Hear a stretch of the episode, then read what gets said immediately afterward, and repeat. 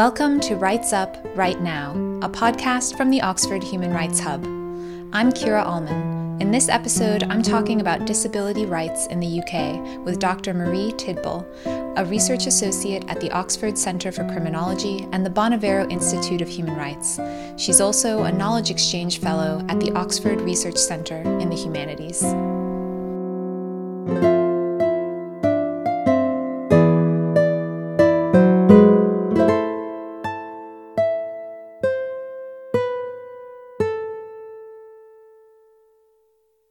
Happy New Year from Rights Up and the entire Oxford Human Rights Hub team.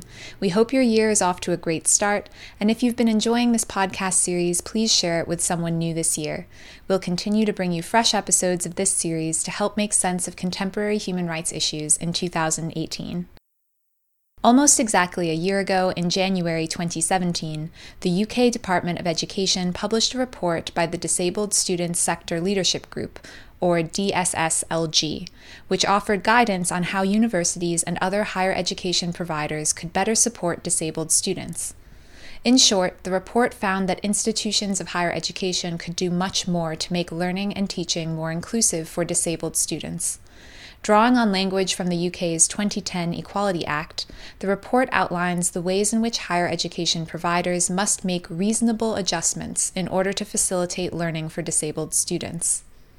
The Equality Act recognizes disability as a protected category under the law, meaning that disabled persons have a right to protection from discrimination in employment, education, and law enforcement. In many cases, realizing those rights is challenging in a complex social environment, where different institutional actors must coordinate to implement the law, and where a disabled individual may have more than one disability, or his or her disability may intersect with other protected characteristics, like gender. This intersection of characteristics is commonly referred to as intersectionality. In light of the DSSLG's report, many academic institutions and individuals within those institutions have taken steps to implement the report's recommendations, and those efforts take many different forms. In this podcast episode, I'm talking to Dr. Marie Tidball, a research associate in law at the University of Oxford, who's going to talk us through some of the ways higher education can better accommodate the rights of disabled people. She's also hosting a conference in Oxford in February on disability law and policy, and we're going to talk a little about that too. So, Marie, welcome to the podcast. Uh, I think let's start out with a little background. How did you get interested in disability rights and equality, and why did you choose to approach these topics from a legal perspective? Sure. So, um, my own undergraduate degree was a law degree. And I think one of the reasons that I applied to do that law degree was because even as a kind of fresh faced undergraduate or an 18, 17, 18 year old, as I was at the time, I understood then that law is power. Um, and it has such an important and all encompassing role on our lives. And as a disabled um, uh, person, a, a teenager at that stage, growing up in the UK, I recognise that um, it would have a hugely important role in terms of access to services and um, the way I and other disabled people were treated.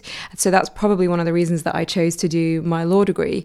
Um, and then through my law degree, became increasingly interested in the treatment of people with disabilities, particularly people with mental health problems, learning disabilities, autism, in the criminal justice system. And that was the area that I began to specialise in I did my master's dissertation, my criminology master's dissertation on uh, the treatment of people with mental health problems and learning disabilities, particularly looking at the context of antisocial behaviour orders. Uh, and when I decided to come back to do a doctorate, I was really keen to bring disability front and centre. Uh, in in the time working in the field um, in the area of public policy for an autism charity, I became more and more interested in the social model of disability. Um, I'd been to lots of talks and um, in, it tried to include understandings of the social model in the policy briefings that I was writing. And um, so I wanted to actually bring that front and centre in my research on um, the treatment of adult defendants with autism in the criminal justice system.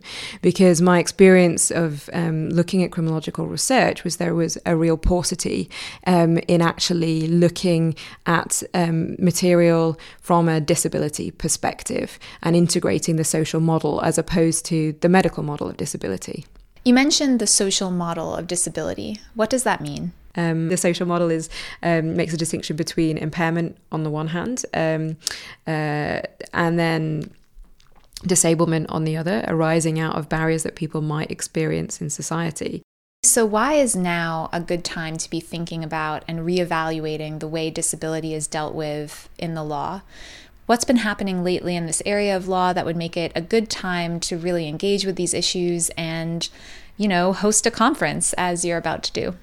So, um, I guess through the research I did for my doctorate, I realized that I was one of the few people at the university actually um, looking at the materials and, and looking from a legal perspective uh, at uh, disability from, from the social model and, and using some of the intellectual resources in disability studies.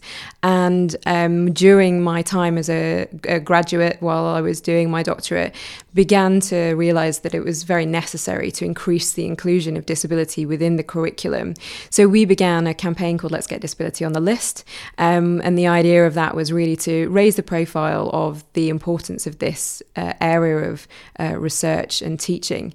And we set up a number of um, high profile events, including the Herbert Smith Freehills Oxford Disability Mooting Championship, which was Oxford's first mooting championship to look specifically at areas of law that intersect with disability. And when I finished my doctorate, um, I really wanted to expand this work and kind of solidify it at the university. So spent time thinking about how that could happen. And setting up uh, this conference seemed a way to actually bring academics, early career researchers, and students at the university together who were interested in these areas. But it, coupled with that, there was a, a report last January um, by the uh, DSSLG, which is a group of people that work uh, across the university sector looking at disability related um, policy. Um, and uh, work with students. And that report was really clear that there has to be much more teaching um, and inclusive pedagogy around disabled students.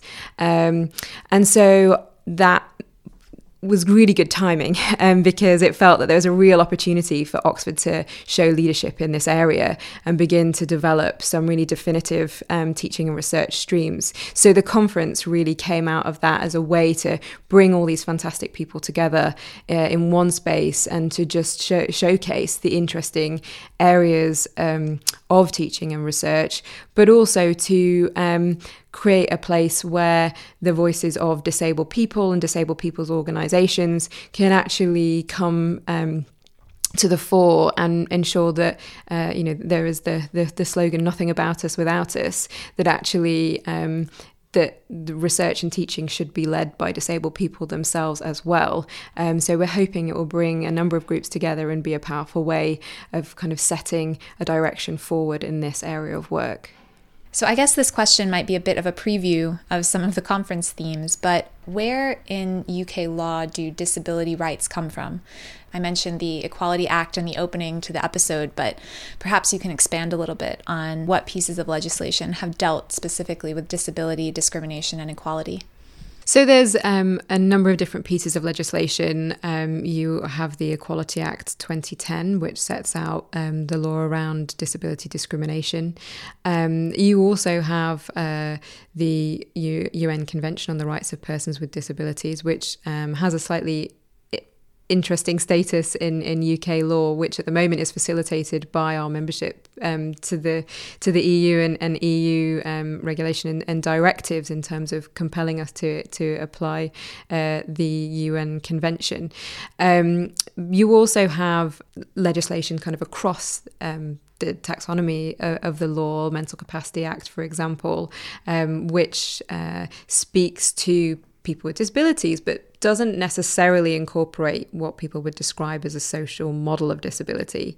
Um, I've mentioned already the Autism Act, which um, was actually the first disability specific piece of le- legislation in the UK to look at one particular disability and see how things could be improved in terms of that group's access to different services.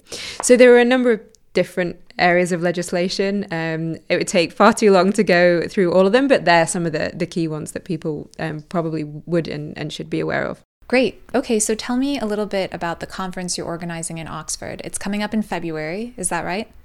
That's right. So we have a two day conference, the Oxford Disability Law and Policy Conference, which is really um, an event to launch our Oxford University Disability Law and Policy project, which is a project we've been working on over the last year to increase the inclusion of disability in teaching and research at the university. So, what can people expect from the conference? What's the program look like?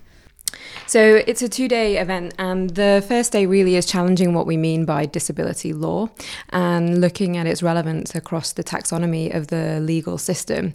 So, starting off really with setting out um, kind of where disability discrimination law came from and uh, its roots in the UK disability um, civil rights movement, and moving through its relevance to, for example, final honour school papers such as criminal law, um, property law, and tort law. And then uh, in the afternoon, I'm picking some of the theory involved in disability law and um, particularly looking at the ethics of um, care and, and, rights for um, people who receive social care.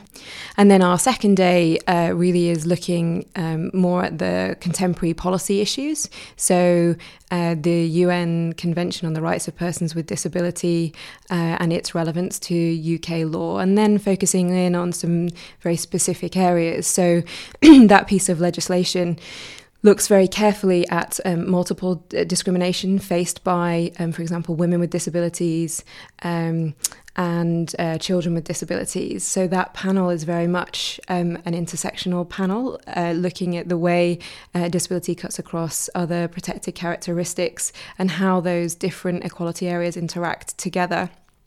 We then move on to discussion about uh, d- the treatment of people with disabilities and their access to adult social care services, which is something that's kind of increasingly becoming um, prominent in the mind of uh, the general public as there are issues around funding costs and resources. Mm-hmm. And then um, the one of the final panels uh, in the afternoon is actually looking at an area that's closer to my own research. So the intersection between uh, the criminal justice system, adult social care, and mental health law, and how people with disabilities kind of move through those systems.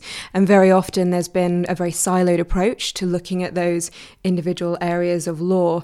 And you, in my experience, following adult defendants with autism through the court process, what you tend to find is um, a lot of the lawyers working in that field don't really understand social care law and sometimes try and seek criminal justice outcomes when actually they could be looking at working with the individual um, and the local authority in terms of looking at social care options.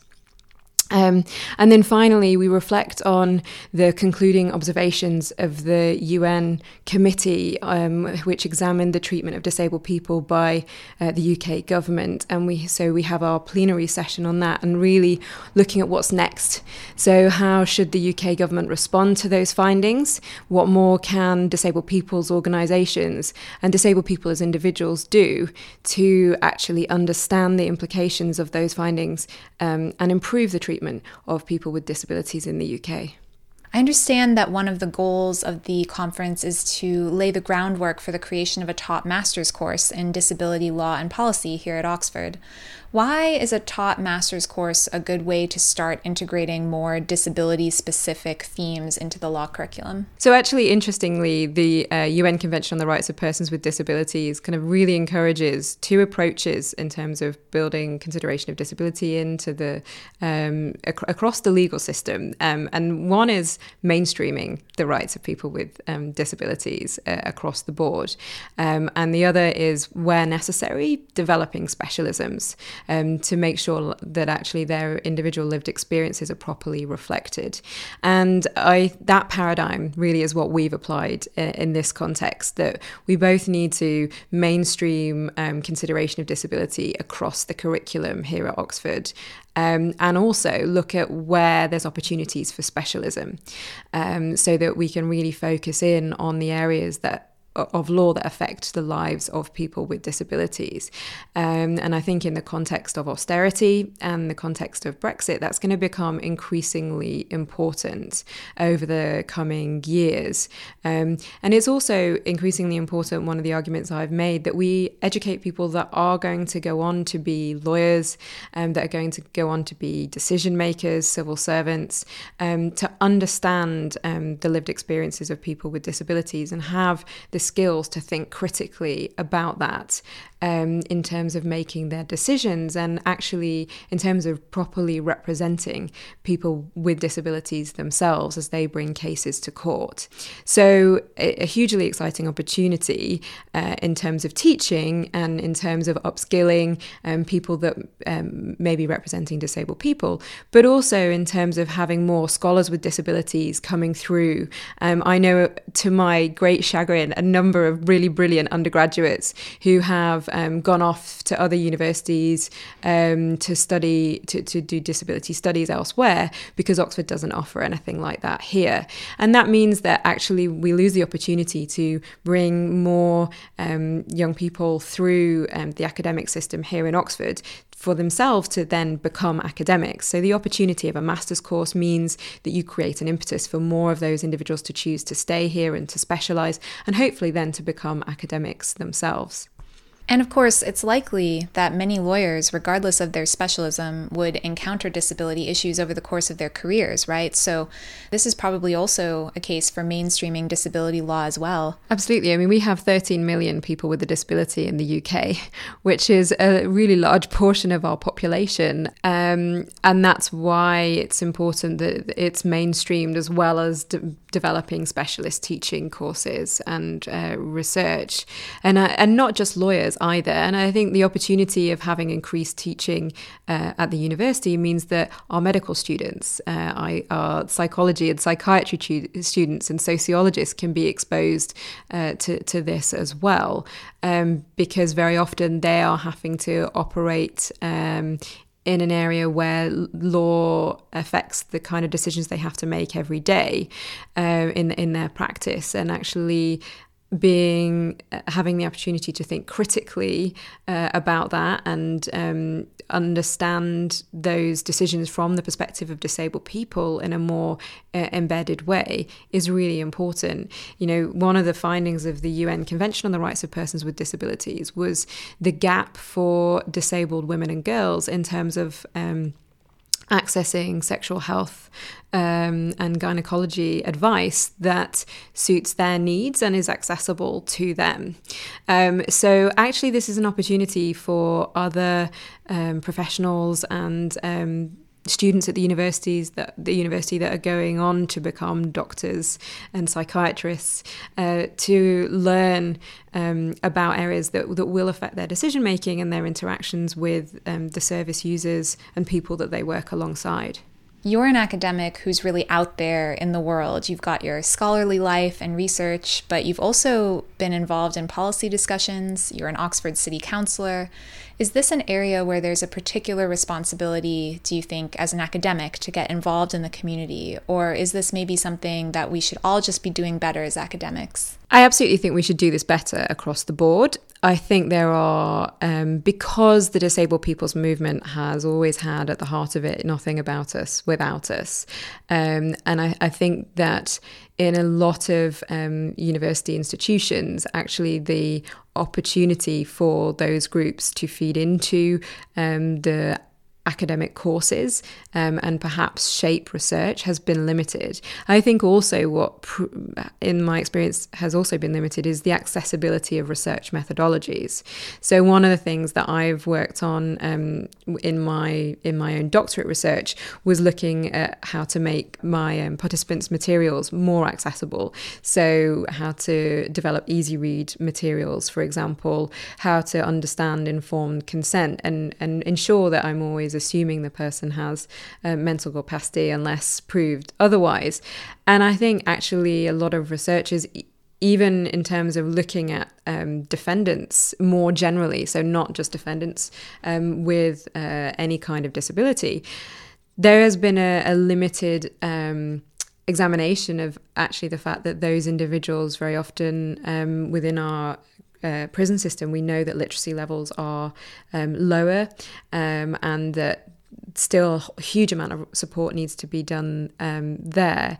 And so a lot of it has been, I think, because there's been barriers in terms of inclusive research not across the board there's always some really good examples um, so i think um, but disability draws a spotlight that on that very sharply and that's another reason that that i think focusing on disability research and and um, how you can develop inclusive research methodologies is an opportunity actually across um, those of us who do qualitative and quantitative um, field research, but also those of us who just do book based um, black letter law as well, in terms of understanding how we access the experience and how we work um, collaboratively with um, groups of people that are affected by the areas of law that we write about. And having disabled people involved in research is important because those research projects often lend themselves to policy recommendations, right? Yeah, absolutely. And I think that's actually also a good point as well that you're including people with disabilities across the research process. So, in terms of dissemination, too, how do you make those research findings accessible um, so that people with disabilities who perhaps don't have a legal background, and many do, um, and many have to because they self advocate an awful lot. But how do you make sure that when you disseminate those research findings, that that is accessible to them and that they have a space to help um, kind of push those policy changes forward? I've done a lot of work in the past around upskilling um, people with uh, autism in particular, but other disabilities as well, uh, in terms of being involved in policy change. Um, so it's really important to spend that time um, working with the group so that they understand how a process works. For example, at local government level, how scrutiny committees work, how they can contribute to that, um, then how they can kind of analyse the findings of that particular uh, local or national government body. Might be that something's gone to a select committee, for example, um, and what else they can do. So the kind of things that might make sure their member of parliament listens to what they have to say. Um, how they get ask their member of parliament to um, to make an oral or written question to government, giving people with disabilities all those skills um, in terms of being part of the research um, findings and dissemination, and then moving things forward in terms of changing um, the legislation. So, registration for the Disability Law and Policy Conference is open. It's free to attend. So, how can people sign up if they want to? Sure. So the conference is taking place on Friday the 23rd and Saturday the 24th of February. Um, it's something like 9.30 till 4 on the Friday uh, at the Bonavero Institute of Human Rights at Mansfield College. And then a bit more of a reasonable start on the Saturday, 10, uh, it's uh, going on a little bit later, so it's 10 till 6.30 on the Saturday. And people can sign up on our Eventbrite link online. So if they just search Oxford Disability Law and Policy um, conference, they will find that on the Eventbrite page and they just click to register and it's free. And who should be attending? Who's the target audience for this conference? Um, so we were very keen that this was an inclu- very inclusive event, um, which is why we've kind of worked hard and, and really grateful for the the financial support that we've had to run the event. Um, it's open to academics, to students at this university and elsewhere, um, but it also very much is open to disabled people's organisations, people with disabilities themselves, and members of the public. You know, there's one of the things we haven't talked about today is that actually many people's experience of disability is because they have a family member who perhaps has a disability, um, and they're a really important voice um, that at the table as well. So very much uh, open to all of those uh, all of those groups and people that are just generally have a professional interest in disability as well. Well, thank you very much, Marie, and we hope that many of our listeners will sign up for the conference and be there in February. Thanks very much for having me. It's been great. Rights Up Right Now is a podcast from the Oxford Human Rights Hub. It's produced by me, Kira Allman, and music for this series is by Rosemary Allman. Subscribe to this podcast on iTunes or follow us on SoundCloud.